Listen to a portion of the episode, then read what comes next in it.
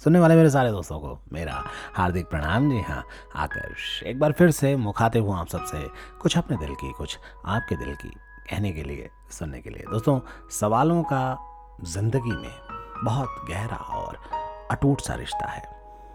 अक्सर देर सवेर हम ज़्यादातर सवालों के जवाब खोज लेते हैं और कई जगह ऐसी होती हैं जहाँ हमें कोई जवाब नहीं मिलता। चंद रोज पहले ऐसे ही थोड़ा तनहा बैठा था तो ज़िंदगी की उधेड़ बुन में कुछ सवालों के जवाब खोजने लगा। जवाब तो नहीं मिले, लेकिन कई और सवाल खड़े ज़रूर हो गए, जिसे मैंने एक कविता का, एक नज्म का रूप दिया।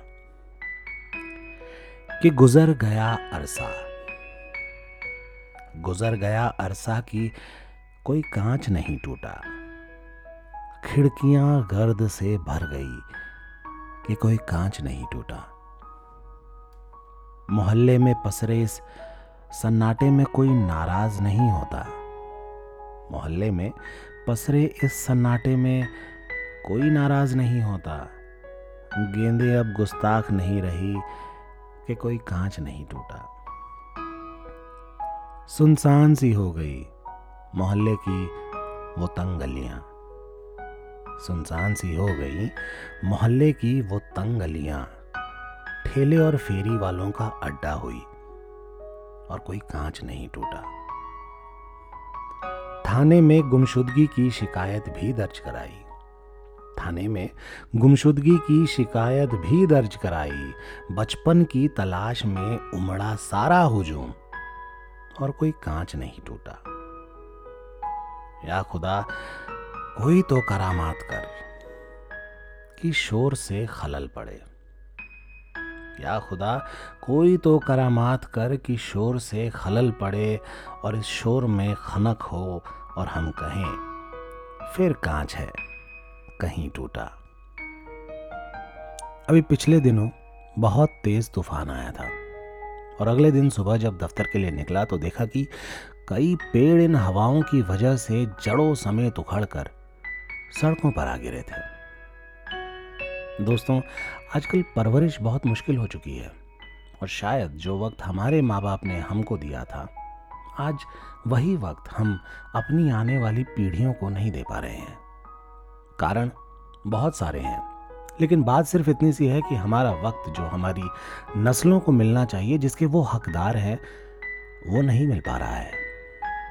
यानी दूसरे लफ्ज़ों में कहूँ तो जो हमारी विरासत है, उसकी जड़ें कहीं ना कहीं उन पेड़ों के जड़ों की तरह कमज़ोर हो चुकी हैं, जिनकी ज़मीन के अंदर की पकड़ अब मज़बूत नहीं रही।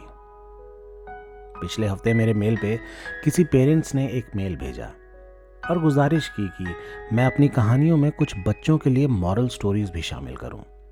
फिर वो चाहे दादा नानी की कहानियाँ हों या फिर हमारी माइथोलॉजिकल स्टोरीज या फिर पौराणिक कथाएँ।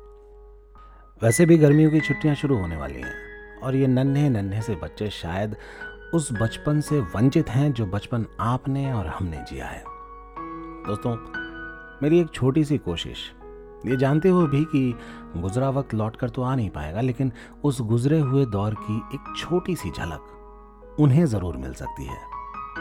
उम्मीद करता हूँ कि आप लोग भी मेरी इस कोशिश में मेरा साथ ज़रूर देंगे।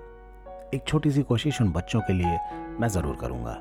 और कोशिश करूँगा कि कहीं ना कहीं हमारी आने वाली नस्लें हमारी जड़ों से रूबरू हो पाएँ और उनकी जड़ें थोड़ी और गहरी होती चली जाएँ ताकि कोई भी तूफ़ान आए तो इनके विश्वास का वृक्ष कायम रहे।